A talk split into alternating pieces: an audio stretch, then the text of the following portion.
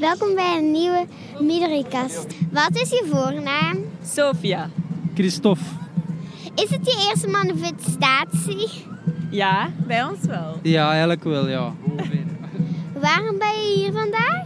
Omdat we ons een beetje zorgen maken over het klimaat. En we zien wel uh, met het projectje Curieuze Neuzen dat onze luchtkwaliteit niet zo goed is. En al die, al die, al ja, al het klimaat verandert. En daarom zijn we hier. Ja, inderdaad. Hè, omdat dat we ons inderdaad zorgen maken over hoe dat allemaal gaat in de toekomst zijn met, met een uitstoot van de CO2 en, en dat de politiekers een beetje in gang schieten hè, met uh, effectief iets te doen. Ja, en dan denk je dat dit iets gaat veranderen? Ik denk het wel. Er zijn heel veel mensen hier dus, uh, en iedereen is hier voor hetzelfde. Dus ik denk wel dat de politiekers gaan wakker schieten. Hè? Ja, hopelijk zijn er uh, honderdduizenden mensen. Hè. Dat is de bedoeling. Hè.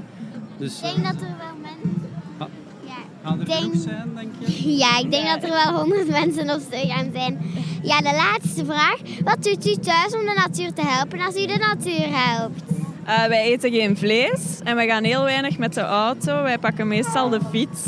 Uh, ja, en, en zo weinig mogelijk plastic gebruiken en ja, die dingen. Hè.